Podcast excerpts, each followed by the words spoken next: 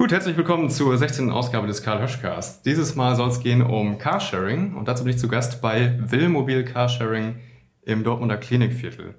Mir gegenüber sitzt Jochen Will, der ist äh, Gründer und äh, ja, äh, Chef von dem ganzen Unternehmen und den möchte ich jetzt erstmal begrüßen. Hallo Jochen. Ja, hallo Jonas. Ja, dann erzähl doch mal, wie bist du dazu gekommen, hier irgendwie Carsharing in Dortmund aufzubauen? Es gibt ja doch viele Anbieter, die mehr oder weniger bekannt sind. Warum gerade Dortmund? Was ist hier das Konzept dahinter? Ja, wo ist das Konzept dahinter? Ich mache das einfach schon sehr lange, einfach privat. Äh, bin ich ursprünglich mal Anfang der 90er dazu gekommen, weil mir mein eigenes Auto selber vor der Tür weggestohlen wurde.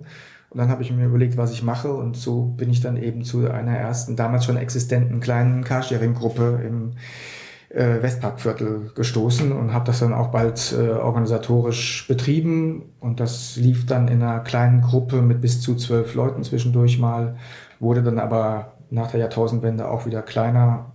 Dann war das in der Form, wie wir das damals betrieben haben, einfach nicht mehr so ganz zeitgemäß. Und dann habe ich das 2006, äh, 2007 in der alten Form eingestellt und dann hat es leider etwas länger gedauert, bis ich dann wieder was Neues aufgezogen habe, so dass es dann im Dezember 2009 wieder das erste Carsharing-Auto im Kreuzviertel dann gab.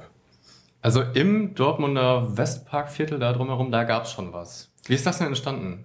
Oder wann bist du dazugekommen? Ich bin da 1991, wenn ich mich recht erinnere, dazugestoßen und da gab es die schon ein knappes Jahr oder so. Das waren einfach zwei Familien, die sich ein Auto geteilt haben und dann stießen dann nach und nach immer weiter Leute dazu. Also erstmal war es komplett privat, einfach nur Freundschaftsdienst und dann wurde das aber umgewandelt in eine GmbH? Nö, die haben das damals schon, sobald sich die beiden Familien zusammengetan äh, haben, äh, schon organisiert. Also schon mit Abrechnungssystemen so ein bisschen, also eine Excel-Tabelle war das damals einfach nur. Ähm, und dass sie die Kosten umgelegt haben und die haben sich natürlich dann auch monatlich getroffen, um zu entscheiden, mhm. was jetzt mit dem Auto passiert und wer aufgenommen wird und ähm, eben die Rechnungsmodalitäten und so weiter. Das wurde da alles heiß diskutiert in der Anfangszeit. Äh, und das war schon richtig, richtig organisiert. Aber war das auch gewerblich oder ein Verein oder war das einfach nur privat? Nee, das war, wie man später resümiert hat, wohl eine GBR. Also äh, jeder, der da teilnahm, war gleichzeitig auch äh, mit Betreiber, Mitgesellschafter sozusagen. Es war einfach eine Vertragsgemeinschaft, so mhm. haben wir das genannt. Also, also Gesellschaft haben, bürgerlichen Rechts GbR. Ja, also wir haben keinen Verein gegründet oder so, das war uns alles viel zu aufwendig. Wir haben einfach einen Vertrag gehabt, den jeder unterschrieben hat und äh, so lief das dann. Ja, und irgendwann ist es doch auseinandergegangen. Was war denn da passiert? Ja, das habe ich ja kurz eben erwähnt. Äh, das wurden dann immer weniger nach der Jahrtausendwende, weil einfach auch diese Organisationsform mit jedem Monat treffen, um Entscheidungen zu treffen, das war in den 90ern, ging das irgendwie noch. Und äh, irgendwann war das dann aber offensichtlich nicht mehr zeitgemäß, es kamen dann immer weniger Leute dazu auf die, in diesem Modus. Äh, und die restlichen anderen wollten dann zum Beispiel auch keine neuen Errungenschaften wie das Internet da einführen, von wegen Online-Buchungen und mhm. Äh, ein paar waren da, wir wollten am liebsten gar keine Leute mehr aufnehmen. Das war so Besitzstandswaren, kam dann da auf und das war allerdings überhaupt nicht mein Dingen. Für mich war das immer eine offene Sache und das äh, war für mich einfach auch wichtig und deswegen habe ich das dann in der alten Form auch irgendwann sterben lassen und wollte dann eigentlich sofort was Neues aufziehen, aber wie es manchmal so ist, bekommt man seinen Popo nicht so schnell hoch und dann äh, kann es sich noch ein bisschen hinziehen. Ich hatte auch noch andere Sachen zu tun und deswegen hat es dann bis Ende 2009 gedauert, bis dann wieder was Neues aufkam. Du bist auch studierter Raumplanungsingenieur. Hat dir das irgendwie geholfen, da was zu machen? Geholfen, weiß ich nicht. Also ich denke, ich hätte das auch gemacht, wenn ich was anderes studiert hätte, aber es hat natürlich einen gewissen Background, äh, den mir das Studium gegeben hat, mit Gedanken an Nachhaltigkeit und äh, ökonomisches Handeln in Zusammenspiel mit ökologischem Handeln. Ähm, das gehört ja für mich sowieso zusammen. Ökologie und Ökonomie gehört zusammen und ist nichts getrenntes und widerspricht sich nicht, wie viele Menschen das meinen. Und ja, solche Gedanken haben mich natürlich schon geleitet und äh, spielt schon eine große Rolle dabei. Ich höre da jetzt raus, dass es eher Idealismus ist erstmal, also so wie es entstanden ist. Und dann aber doch so eine wirtschaftliche Komponente mit drin war und man dann sagen konnte, da kann man auch eine Firma rausmachen. Ist das richtig? Ja, also es war, ich bin damit, ich bin da einfach dazu gekommen, wie die Mutter zum Kind irgendwie. Es ist, ich habe das einfach immer betrieben und ähm, so habe ich dann irgendwann halt beschlossen, weil andere Geschichten, die ich gemacht haben, nicht mehr so erfolgreich waren, daraus eben mehr zu machen, eine kleine Firma zu machen. Mir ist auch bewusst, äh, viel Geld verdienen kann man damit eigentlich nicht. Aber äh, mir fiel auch in dem Moment einfach nichts mehr groß anderes ein und das war einfach schon irgendwie da und deswegen habe ich das dann eben jetzt äh, aufgezogen und bin dabei, es weiter wachsen zu lassen, möglichst. Gab es denn irgendwie Vorbilder aus anderen Städten oder andere Projekte auch in Dortmund, die dich da inspiriert haben oder konnte man irgendwie nicht was abgucken von anderen Projekten? ich könnte da jetzt einiges behaupten mit Vorbildern und was nicht, das ist aber eigentlich gar nicht so. Ich habe das einfach aus dem eigenen Gewesenen weiter gesponnen und weiter betrieben. Es gab immer noch eine weitere kleine Gruppe damals schon, als wir 1991 da begonnen haben am Westpark. Da gab es immer parallel auch im Kreuzviertel noch eine kleinere Gruppe, die aber dann weiter gewachsen sind und aus denen dann Stadtmobil und heute Green Wheels letztlich geworden ist. Ähm, die wollten uns damals schon immer mit übernehmen, wo wir uns händeringend dagegen gewehrt haben. Und äh, ja, wir hatten eine andere Philosophie als die. Wir wollten nämlich damals noch nicht wachsen. Wir wollten es mhm. begrenzen mhm. auf zwölf Leute, weil nur bis dahin äh, funktionierte das mit dem äh, zeitpreisfreien System. Also wir hatten damals überhaupt keinen Preis für die Zeit, sondern nur für die Kilometer und eine Monatspauschale. Mhm. Ja, jetzt erzähle ich aber ganz viel über die Vergangenheit. Ähm, eigentlich ähm, geht es ja mehr um die, um die Gegenwart. Jetzt habe ich den roten Faden verloren. ja, macht gar nichts. Ähm, ja, dann bleiben wir bei der Gegenwart einfach. Wie ist denn jetzt das Preismodell, wo wir schon dabei sind? Ja, also inzwischen gibt es natürlich vor allen Dingen einen Zeitpreis, weil wir ja jetzt auch wachsen wollen. Das heißt, es sollen viele Kunden immer mehr dazukommen, was dann auch bedingt, dass mehr Stationen mit mehr Autos äh, dazukommen und damit auch das Stadtgebiet mehr und mehr versorgt werden soll. Ähm, deswegen musste eben jetzt auch ein, ein, Zeitpreis natürlich zu kommen, weil nur so werden die Leute dazu angehalten, eben das Auto auch irgendwann mal wieder zurückzugeben und mhm. auch anderen Leuten dann wieder zur Verfügung zu stellen. Äh, das ist klar, dass dann einfach der Zeitpreis dazu an reizen muss, das Auto auch möglichst kurz letztlich nur zu nutzen. Also man bezahlt eine Grundgebühr, einen Kilometerbetrag und nochmal für die Zeit, die man das Auto nutzt. Ja, sicher. Das sind die Komponenten. Es ist eine Monatspauschale. Da gibt es bei uns zwei Tarife, nämlich einen Wenigfahrtarif äh, für Leute, die gar nicht in einem Monat mal gar nicht fahren oder nur ganz wenig. Äh, sprich, das lohnt sich bis 100 Kilometer. Und über 100 Kilometer lohnt sich dann der Standardtarif, der kostet 19 Euro Pauschale im Monat. Kann man den Leuten das richtig beibringen, wie sie das berechnen müssen, dass, dass sie das auch wollen? Also aus meinem Empfinden jetzt wäre es immer schon zu kompliziert, wenn man den drei verschiedene Preiseinheiten da nennt oder drei Preiskomponenten. Wie nehmen die Leute das auf? Ja, da sind schon einige Rückfragen immer wieder, aber ich finde einfach bisher kein, kein besseres System. Es ist einfach das Gerechteste auch. Mhm. Ähm, es ist vielleicht nicht das Einfachste zu begreifen, aber es ist dann auch äh, mit das Gerechteste. Wenn man es einfacher machen würde, dann, dann würde es auch ungerecht werden. Dann würden wenig Fahrer mehr bezahlen oder ähm, man müsste einfach pro Stunde sehr viel Geld nehmen, wie das andere ja durchaus machen. Äh, und das mit der Monatspauschale finde ich schon auch wichtig, dass auch äh, die Leute in Bewusstsein haben, dass das Auto auch dann was kostet, wenn man es wenn man es nicht benutzt, dass das mhm. Auto auch fürs Stehen kostet und die Kosten ja auch irgendwie abgedeckt werden müssen. Und da ist dann 7 Euro beziehungsweise 19 Euro im Monat ja trotzdem noch sehr wenig Geld im Verhältnis zu einem eigenen Auto, was hunderte von Euro allein an Wertverlust jeden Monat kostet. Mhm. Und das stelle ich gegenüber und äh, hoffe, dass die Menschen das einfach auch begreifen.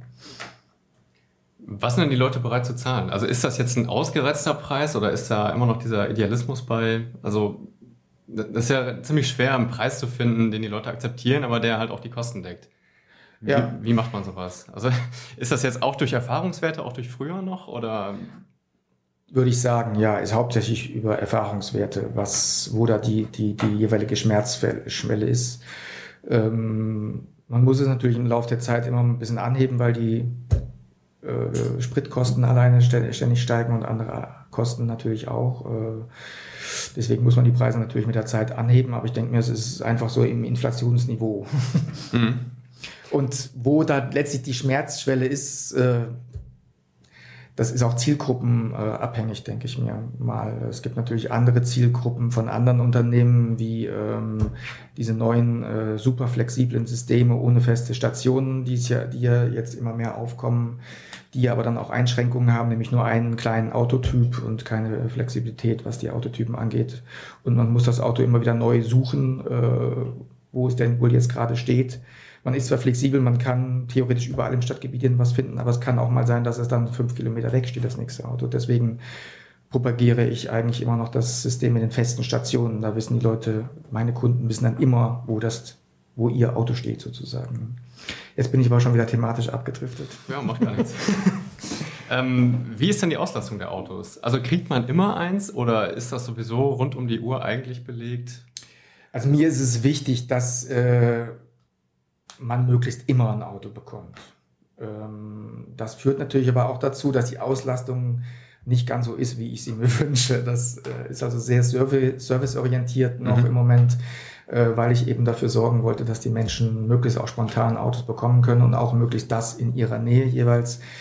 Ähm, das führt natürlich dazu, dass in manchen äh, Stadtteilen dann jetzt schon Autos stehen, um bestimmte Leute als Kunden zu halten sozusagen obwohl das Auto nicht wirklich ausgelastet ist. In, in, einzelnen Stadtteilen ist das noch der Fall und die Autos suchen natürlich dann auch noch ihre Kunden.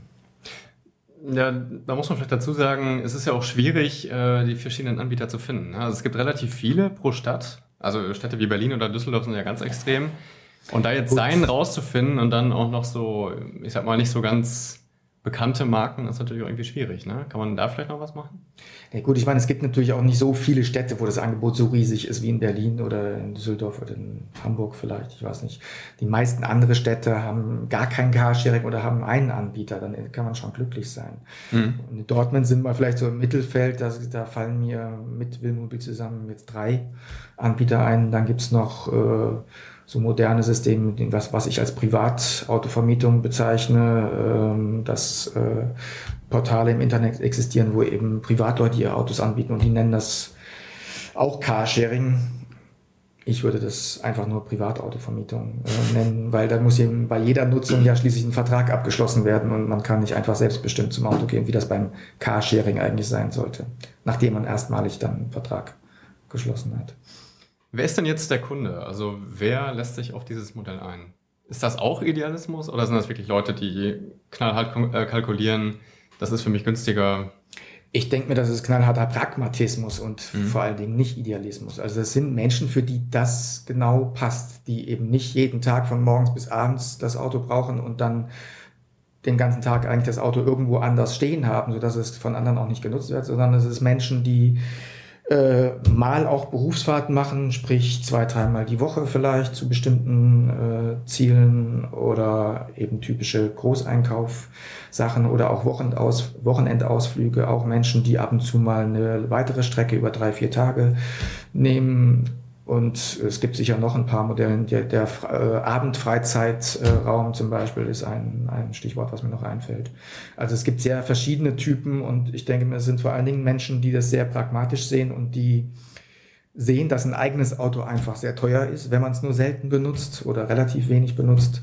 Und, und das ist dann einfach viel einfacher und auch einfach ähm, komfortabler ist, äh, ein Auto zu nutzen, was, äh, wo man sich nicht groß drum kümmern muss. Man muss sich nur ums Fahren kümmern und vielleicht das Bordbuch ausfüllen, aber ansonsten die gesamte Wartung, die ganze Administration äh, zur Verwaltung eines Autos, sprich Steuern, Versicherung, Autokauf, Autoverkauf, äh, mhm. äh, noch so ein paar Sachen, da müssen sich meine Kunden einfach überhaupt nicht drum kümmern. Es ist also einfach ein, ein Komfort, auch Carsharing zu nutzen, wenn es passt von der Zielgruppe, ja. Aber sind das Leute, die vorher schon ein Auto besessen haben oder sind das eher Neueinsteiger, die jetzt merken, die haben diesen Mobilitätsbedarf und müssen sich nach irgendwas umschauen? Beides würde ich sagen. Es sind durchaus Leute, die ähm, entweder sogar ihr Auto abschaffen oder zum Beispiel als Zweitauto. Jetzt bei Familien ist es öfter der Fall. Die haben ein Auto durchaus, äh, brauchen aber öfter mal noch ein zweites Auto. Gerade mit Kindern und so weiter äh, braucht man aber eben nicht unbedingt permanent. Und es ist ja auch ein Kostenfaktor, ein zweites Auto. Und deswegen nehmen viele Leute einfach als Zweitauto das, äh, das Carsharing. es gibt, gab auch schon Leute, die tatsächlich diesen Auto abgeschafft haben, um ins Carsharing einzusteigen, weil sie gemerkt haben, ein eigenes Auto benutze ich nur einmal oder zweimal im Monat, lohnt sich einfach überhaupt nicht. Äh, und es gibt einfach auch viele Leute, die eigentlich kurz davor stehen, sich ein Auto zuzulegen und dann aber stattdessen ins Carsharing einsteigen. Mhm. Also durchaus auch viele junge Leute, Führerscheinanfänger, die danach dann ins Carsharing einsteigen, anstatt sich ein eigenes Auto zuzulegen. Äh, werden Fahrbeginner auch hier genauso eingestuft oder müssen die auch Sonderversicherungen abschließen? Nee, das ist inzwischen gleich behandelt. Äh, das finde ich auch eine ganz gute Errungenschaft von uns, dass uns das gelungen ist. Das führt, bringt zwar mit sich, dass wir wirklich sehr hohe Versicherungspauschalen bezahlen müssen, mhm. aber das lag mir durchaus daran, diese jungen Leute nicht auszugrenzen. Schon allein dadurch, dass sie vielleicht mehr bezahlen müssen, das fand ich eigentlich immer ungerecht. Und deswegen habe ich inzwischen tatsächlich in, in Zusammenspiel mit dem BCS, also mit dem Carsharing-Verband äh, auf Bundesebene, äh, gibt es da inzwischen eine ganz gute Lösung, äh, dass man Versicherungen abschließen kann, die dann für alle berechtigten Fahrer, also für alle Leute mit Führerschein, dann auch äh, abgedeckt sind. Auch wenn wir jetzt ein bisschen abweichen, was ist denn dieser BCS genau? Also was bietet der alles an? Ja, das ist eben ein Verband aller äh, Carsharing-Anbieter in, in Deutschland, der typische Verbandsarbeiten auch macht. Äh, Aber der bietet sogar Versicherungen an. Der hat auch einen Partner, eine Versicherung äh, ah. ausgekundschaftet und letztlich Verträge mit denen abgeschlossen. Äh, das Günstige ist eben, dass dann viele kleine äh, Carsharing-Anbieter in ganz Deutschland in einen Pool kommen und sich und das somit dann mhm. für die Versicherung auch wieder rechnet. Wenn wir als kleiner einzelner Carsharing-Anbieter versuchen würde, so eine Versicherung abzuschließen, äh, schüttelt da jede Versicherung nur den Kopf. Da ist einfach mhm. eigentlich gar nichts zu machen. Ja, und so eine und andere Sachen äh, handelt halt der, der Carsharing-Verband aus. Wie ist denn so die Stimmung unter den verschiedenen Anbietern? Also ist das eine ganz starke Konkurrenz oder hat eh jeder seine Nische besetzt, dadurch, dass man Autos entweder an eine feste Stelle stellt oder flexibel irgendwo hin parken kann? Verschiedene Preismodelle. Macht das einen Unterschied? Sie fragten jetzt vor allem nach der Konkurrenz. Das ist mhm. natürlich ein Unterschied, ob man das jetzt bundesweit sieht, äh, also zu einem Anbieter in ähm, Buxtehude oder wo auch immer, da besteht ja keine direkte Konkurrenz. Da ist er bei, bei solchen Treffen auf äh, äh, Bundesverbandebene eigentlich eine große Solidarität und ein gutes Zusammenwirken auch in irgendeiner Art. Äh, Konkurrenz besteht natürlich zu den Anbietern im eigenen Ort und ich muss zugeben, da besteht eigentlich fast gar kein Kontakt äh, mhm. zurzeit irgendeiner Art. Ich weiß über die anderen Anbieter auch gar nicht so viel, außer das, was man in deren Internetauftritten findet, muss ich gestehen. Es gab da mal gewisse Kontakte auf äh, bei Besprechungen beim VRR zum Beispiel. Da gab es äh, Ansätze mit dem Ver Verkehr, mit dem nah Nahverkehrsanbieter hier im Ruhrgebiet eben auch Kooperationen äh, zu fahren. Äh, und auf der Ebene hat man sich mal getroffen, aber das ähm, hat nur sehr selten stattgefunden. Okay, zurück nochmal zu den Fahranfängern. Hat man denn mit denen jetzt gute Erfahrungen gemacht oder ist es tatsächlich so, dass die mehr Versicherungsfälle generieren? Ja, da bin ich im Moment auch noch so ein bisschen am Ausprobieren, weil gerade in letzter Zeit erst eigentlich junge Fahrer dazugestoßen sind. Äh, mhm. davor gab es eine ganze Zeit lang, da war, äh, waren es eigentlich eher doch äh, schon erfahrene Fahrer.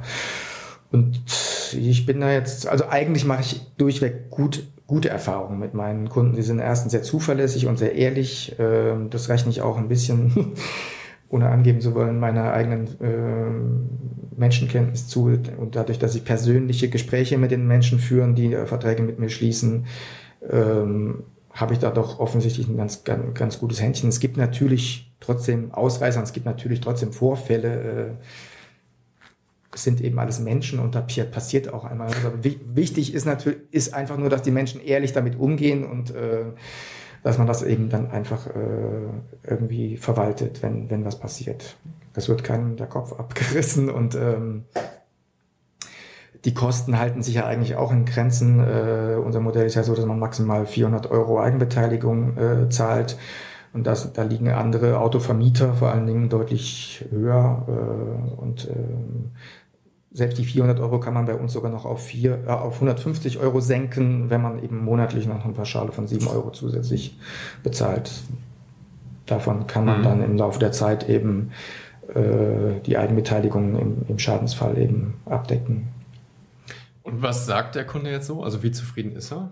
Was gibt es da so ein Feedback? Was ich bisher gehört habe, vor allem von Leuten auch, die uns dann letztlich doch verlassen haben, dass sie sehr, sehr zufrieden waren. Also wenn Leute aussteigen, dann tun sie das oft, weil sie wegziehen oder weil sich mhm. ihr Berufsumfeld völlig verändert haben, sodass sie dann doch täglich ein Auto brauchen zum Beispiel und dann vielleicht auch von einem Arbeitgeber ein Auto angeboten bekommen, dann verstehe ich das natürlich auch, äh, dass die Leute dann nicht zusätzlich noch im, Car im Carsharing mhm. bleiben. Und was ich bisher an Feedback bekommen habe, war eigentlich sehr, sehr positiv, gerade im Hinblick auf die persönliche Betreuung, die ich halt doch biete. Und äh, so ein Ein-Mann-Betrieb ist halt offensichtlich doch was anderes als ein großer Konzern, der sowas anbietet, der vielleicht gar nicht in Dortmund seinen Hauptsitz hat, sondern in Holland oder sonst wo.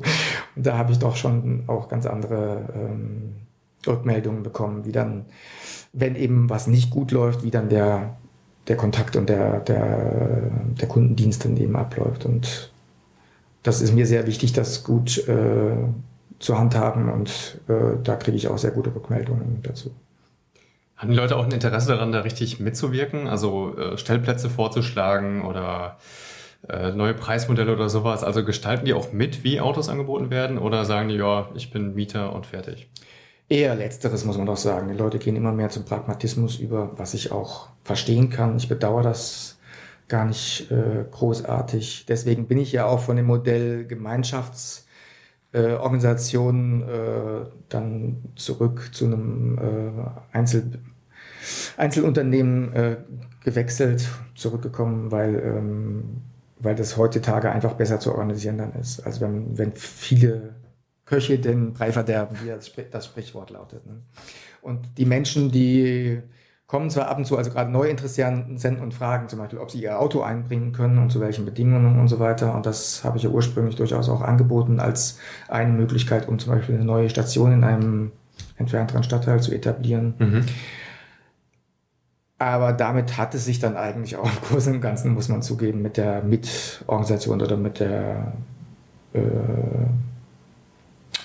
ja, Ideengebung mhm. und so weiter. Natürlich gibt es Vorschläge oder auch Menschen, die eigene Wünsche, Wünsche haben, entweder was die Preisgestaltung äh, äh, anbetrifft oder andere Sachen. Das äußern die natürlich auch. Das sind natürlich aber dann sehr subjektive Bedürfnisse, die denen, ich dann, denen ich dann versuche auch entgegenzukommen ja. oder zu sagen, nein, das wäre dann doch zu viel Extrawurst und ich kann nicht jedem jetzt ein eigenes Preismodell schaffen. Das muss man dann natürlich auch schon mal ein bisschen rigoros handeln, sonst ufert das mit der Organisation dann doch irgendwann aus. Aber ich versuche auf jeden Fall Einzelbedürfnisse auch durchaus unterzubringen. Und zum Beispiel die Sache mit der Zusatzversicherung, die ich eben erwähnt habe, mit den sieben Euro zusätzlich um die ähm,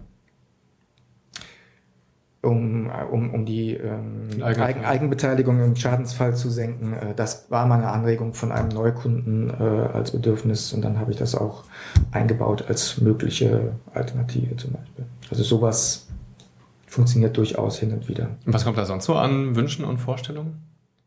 Also wenn jetzt was gekommen ist? Oder was wurde kritisiert, was nicht so in Ordnung ist? Ja, da muss ich auch erstmal überlegen. Äh, es sind natürlich immer wieder Wünsche an, an, an Stellplätze, möglichst nah an der eigenen Haustür natürlich. Äh, und dem möchte ich ja auch immer gerne nachkommen, nachkommen, nur kann ich natürlich nicht allen Wünschen gleichzeitig nachkommen. Ähm, wie plant man denn dieses Netzwerk von Autostellplätzen? Also erstmal muss man ja diesen Stellplatz irgendwie erwerben oder anmieten. Man muss halt das Auto dazu haben. Ist das geleast? Ist das gekauft? Oder ist es doch von den von bestimmten Mitgliedern eingebracht. Wie baut man jetzt so ein Netzwerk auf? Das sind natürlich jetzt sehr viele Fragen auf einmal. Mhm. einmal die Stellplatzproblematik, das ist wirklich ein großes Thema für uns. Äh, das ist mit das Schwierigste, gerade weil mir auch wichtig ist, dass man wirklich ganz konkrete, feste Stellplätze anbietet. In vielen Fällen ist mir das inzwischen gelungen. Hier und da habe ich tatsächlich dann eben Stellplätze in Hinterhöfen oder auch in, in einer Garage in einem Fall angemietet. Es war schwierig genug, die im Laufe der Zeit zu finden.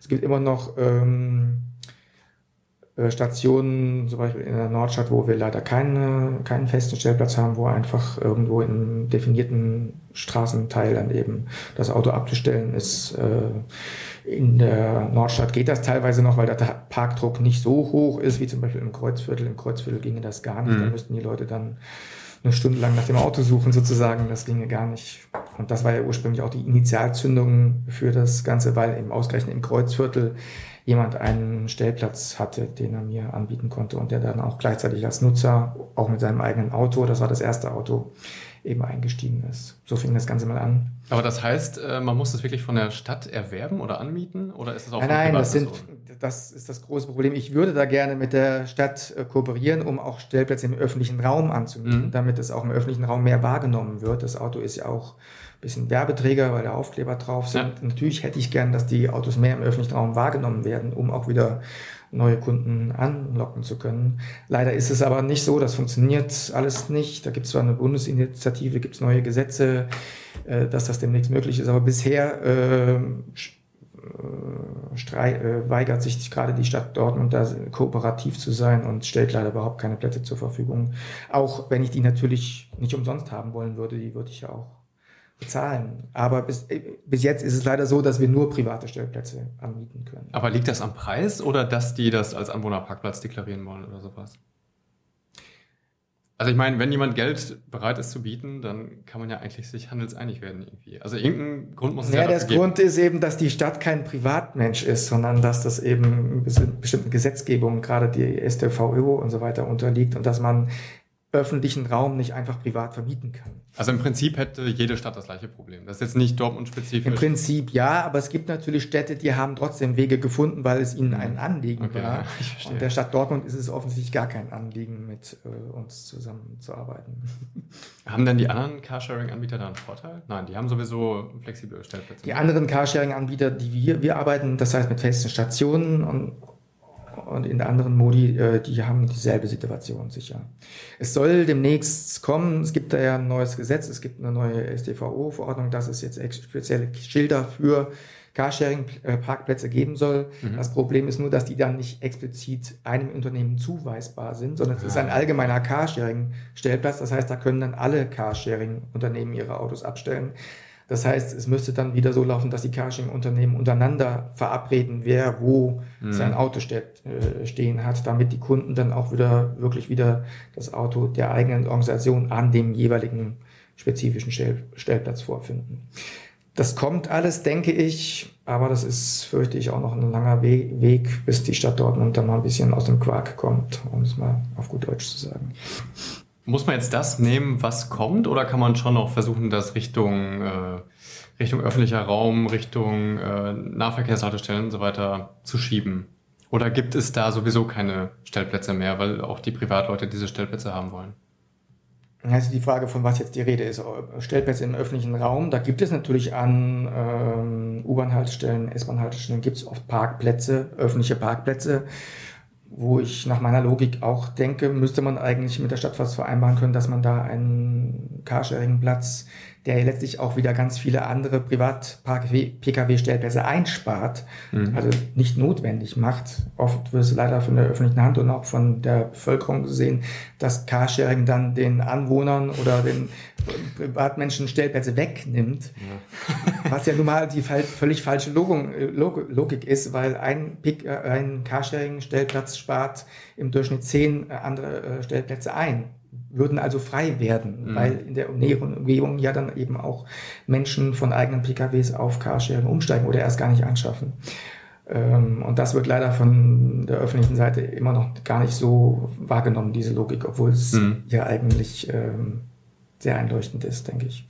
Wir versuchen natürlich Stellplätze, private, an, privat anmietbare Stellplätze in der Nähe von äh, von U-Bahn und S-Bahn-Haltestellen zu bekommen, was uns auch teilweise schon gelungen ist, aber das ist auch immer noch ein, ein, Weg. Zum Beispiel in Hörde suchen wir jetzt auch dringend noch einen anmietbaren Stellplatz. Da haben wir einen ganz guten Stellplatz auf einem Parkplatz, der wo immer Stellplätze frei ist, aber ganz optimal ist es da eben mhm. leider auch nicht. Äh, die letzte Frage war noch äh, mit den Autos, ob die jetzt geleast sind, gekauft, wie äh, wird das hier gemanagt? Äh, bisher ist es bei uns einfach so, dass ich äh, gebrauchte Autos kaufe. Ähm, das sind also durchaus nicht die neuesten Autos, das ist auch ein bisschen Gegenkonzept zu anderen Anbietern, die eben neu, nur Neuwagen haben. Äh, ich finde es am besten, die Autos selber zu besitzen und eben nicht zu leasen, weil das auch Nachteile hat. Und dann nehme ich auch in Kauf, dass die Autos ein paar Jahre älter sind, dann sind sie gebraucht bezahlbar und wenn das etwas höherwertige Autos sind, sprich, äh, ich bevorzuge eben zurzeit den VW-Konzern, das heißt Audi, äh, Skoda, VW und ähnliche Autos, äh, die sind meiner Meinung nach schon relativ hochwertig, auch wenn sie schon ein paar Jahre alt sind und ich halte sie dann eben auch auf einem technisch guten Stand, sodass das für mich finanziell auch das, das beste Modell ist. Weil die Autos, die schon ein paar Jahre alt sind, auch zum Beispiel dann nicht mehr jedes Jahr sehr viel Wertverlust haben. Gut, haben wir noch irgendwas Wichtiges vergessen zum Carsharing hier in Dortmund oder gibt es noch was Spannendes zu erzählen? Ähm, ja, was mir vor allen Dingen äh, ein Anliegen war, habe ich dann durchaus erwähnt, nämlich das mit den Stellplätzen, dass das schwierig ist und dass äh, es schon schön wäre, wenn man da mit der Stadt Dort Dortmund doch mal noch mal irgendwann eine Kooperation hätte. Und das andere ähm, mit den festen Stationen war mir ja ein Anliegen, das wird ja inzwischen von den Medien mehr und mehr so gehypt, dass diese super flexiblen Systeme äh, unheimlich gehypt werden und alle springen darauf. Auch die Städte kooperieren lieber mit den Großanbietern von Daimler-Benz und BMW und VW anstatt mit uns traditionellen Anbietern, äh, mhm. äh, wobei ich in Zweifel ziehe, ob das neue System für alle Menschen wirklich das Praktischere ist, weil wie gesagt, ich sehe das so, dass bei diesen hochflexiblen Systemen muss man immer erst in ein Smartphone gucken, wo ist denn jetzt das nächste Auto und kann zum Beispiel nicht für in zwei Wochen ein Auto für an einer ganz bestimmten Stelle vorbestellen, wüsste ich zumindest nicht, wie das gehen soll, weil man ja nicht vorhersehen kann, wann ein Auto wo stehen wird. Ähm, und bei uns ist das eben gewährleistet und das will ich schon schon mal ein bisschen ähm, betonen, dass das durchaus auch ein sehr smartes, angesagtes, äh, zukunftsträchtiges System ist, was wir betreiben mit den festen Stationen. Ja, wie geht's denn weiter mit Filmmobil? Was ist so geplant an Ausbau oder ist das jetzt schon die passende Größe für die Stadt? Sucht man sich vielleicht noch in Nachbarstädten Möglichkeiten, was zu machen? Ja, natürlich soll es wachsen. Ich möchte weitere äh, Stadtteile durchaus erschließen durch äh, weitere Autos. Es gibt ja auch immer wieder mal Anfragen aus bestimmten äh, Vierteln oder Stadtteilen. Wenn, das, wenn die sich dann kumulieren, mehrere Anfragen aus einer Ecke kommen, dann versuche ich natürlich da das nächste Auto hinzustellen und dann da einen Fuß in die Tür zu bekommen sozusagen. Das heißt, wenn da erstmal ein Auto steht, soll es natürlich auch weitere Menschen anlocken. Ähm, auf der anderen Seite bin ich auch schon gerade so ein bisschen an der Grenze, ähm, was die negativen Auswirkungen auch anbelangt, wenn es wächst. Das heißt, die persönliche Betreuung könnte dann irgendwann leiden. Wenn es wächst, müsste ich äh, zusätzliche Leute einstellen. Mhm. Dann kann ich das nicht mehr äh, als Ein-Mann-Betrieb äh, betreiben und dieses Ein-Mann-System, das gefällt mir aber eigentlich ganz gut. Und deswegen bin ich da so ein bisschen am Hadern oder ich bin am Wanken teilweise. Also fest steht eigentlich schon, es soll weiter wachsen, nur ähm, das Tempo ist noch offen. Das Tempo ist offen, beziehungsweise ich stehe auf dem Standpunkt ein, das etwas langsameres Tempo ist eigentlich gar nicht so schlecht, auch wenn alles äh, immer auf Schnelligkeit ausbedacht ist und äh, die Gesellschaft generell äh, auf immer schneller, immer schneller ähm, abzielt. Ich fahre da, glaube ich, so ein bisschen das Gegenmodell und äh, finde die langsame Entwicklung durchaus auch gesund und richtig. Ja, letzte Frage wegen persönlicher Betreuung. Wie viele Mitarbeiter, äh, nicht Mitarbeiter, wie viele Kunden gibt es denn? Also was für ein Kundenstamm, der da betreut werden möchte? Ähm, Im Moment sind das äh, rund 70 Nutzer. Also jetzt keine riesigen Zahlen, aber, aber schon ordentlich, wenn man, wenn, genug fahren, wenn, wenn man, wenn man dann denkt, vor, vor vier Jahren waren wir anfangs zu dritt mhm. und habe selber vor allem die Autos, oder das Auto, das war ja damals erstmal nur eins, äh, mitgenutzt ähm, und inzwischen äh, 70 Nutzer. Also das sind äh, teilweise ja äh, Mehrfachnutzer, das heißt pro Vertrag sind es manchmal mehr, mehrere Nutzer, auf Pärchen oder auch Familien, die eben zu mehreren so, das Auto nutzen. Noch, das heißt, es sind rund äh, 56, 57 Verträge und äh, absolute Nutzer sind es aber rund so rund 70 zurzeit. Kann man das irgendwie in Fahrten umrechnen, wie oft die Autos bewegt werden? Ja, das schwankt natürlich auch sehr nach Jahreszeiten vor allen Dingen und auch äh, in Abhängigkeit zu den Ferienzeiten. Merkwürdigerweise, wenn Ferien sind oder vielleicht auch nicht merkwürdig, dann sind die hm. Menschen eben oft außerhalb der Stadt offensichtlich und äh, äh, nutzen dann eben Carsharing weniger. Das ist einfach dann zu den Ferienzeiten der Fall. Obwohl ich mir eigentlich auch gedacht hätte, die Leute haben dann mehr Zeit, anderes zu tun und die, die nicht zu den Schulferienzeiten in den Urlaub fahren, könnten dann auch vielleicht gerade mehr das mhm. Auto nutzen. Aber das ist auch von Jahr zu Jahr wieder unterschiedlich, habe ich gemerkt. Und ähm, je nachdem, welche Sorten Kunden nun gerade dabei sind, es fluktuiert ja schon auch immer ein bisschen. Leute steigen aus und andere kommen dazu. Und so, durch, und so äh, ändert sich auch der das Charakteristikum der Zusammensetzung einfach immer ein bisschen. Und so kann ich da auch gar keine so festen Regeln aufstellen, dass es so oder so ist. Also auch nicht, ein Auto wird einmal pro Tag bewegt oder sowas, so Grundregeln? Also kann es passieren, dass ein Auto wirklich eine Woche stehen bleibt und gar nicht benutzt wird? Ja, das kann leider passieren, vor allen Dingen bei den zuletzt angeschafften Autos in den, äh, in den neueren ähm, hm. Vierteln und Stadt Stadtteilen. Natürlich. Ja, weil es einfach Außenbezirke sind. Ne? Ja, auch weil dann, weil ich dann oft ähm, ein Auto hinstelle, um dann weitere Leute anzulocken, mhm. was dann aber halt auch nicht gleich so äh, einschlägt. Dann sind das dann eben erstmal nur zwei Nutzer oder drei in einem ja. für ein Auto sozusagen. Ähm, und da kann das schon mal leider passieren, dass das Auto mal eine Woche steht. Aber, aber so hier mitten im Zentrum in der City? Ja, es geht natürlich auch nach der chronologischen Entwicklung. Das Auto, was wir zuerst hatten, hat natürlich auch die meisten hm. Nutzeranfragen. Da ist das Auto oft äh, dreimal am Tag weg und ist auf jeden Fall die ganze, ah ja, okay. ganze Woche, jeden, je, jeden Tag mindestens einmal genutzt. Und, die, hm. und je nach dem, welches Auto wir anschließen, dann wird das, also das zweite Auto wird am zweitmeisten und dann hm. das dritte am drittmeisten. Also so ungefähr ist jedenfalls ah, die Regel, sag ich mal. Ja, wunderbar denke, dann haben wir es. Vielen Dank, Jochen Will. Ja, gern geschehen. Vielen Dank fürs Zuhören und bis zum nächsten Mal hier. Ciao. Tschüss.